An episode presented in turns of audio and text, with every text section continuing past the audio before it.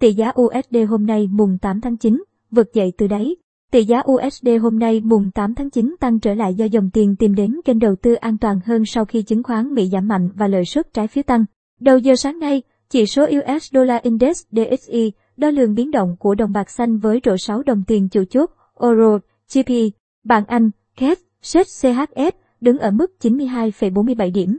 Tỷ giá USD hôm nay tăng trở lại do dòng tiền tìm đến kênh đầu tư an toàn hơn sau khi chứng khoán Mỹ giảm mạnh do các nhà đầu tư lo ngại về ảnh hưởng của virus Delta. Các chỉ số kinh tế từ Mỹ đến Trung Quốc đã giảm trong những tuần gần đây, trong khi các cuộc khảo sát sản xuất mới nhất tại Anh và Nhật Bản cho thấy sự gia tăng các trường hợp nhiễm biến thể Delta đã làm suy yếu tâm lý của các nhà đầu tư. Trong khi đó, lợi suất trái phiếu kỳ hạn 10 năm của Mỹ tăng lên mức cao nhất trong hơn một tuần cũng đã thúc đẩy USD. Tuy nhiên, thị trường Mỹ đã đóng cửa trong kỳ nghỉ lễ khiến khối lượng giao dịch giảm xuống.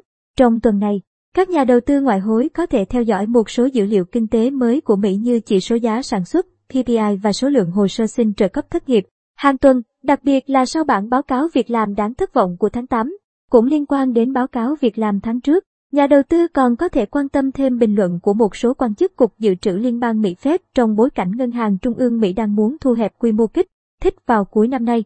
Tại thị trường trong nước vào cuối phiên giao dịch 7 trên 9, Ngân hàng Nhà nước công bố tỷ giá trung tâm của đồng Việt Nam với USD ở mức 23.105 đồng mỗi đô.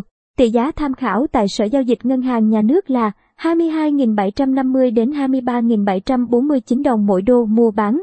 Tỷ giá USD tại các ngân hàng thương mại như sau, Vietcombank 22.660 đến 22.860 đồng mỗi đô, Vietinbank 22.665 đến 22.865 đồng mỗi đô, ACB 22.680 đến 22.840 đồng mỗi đô.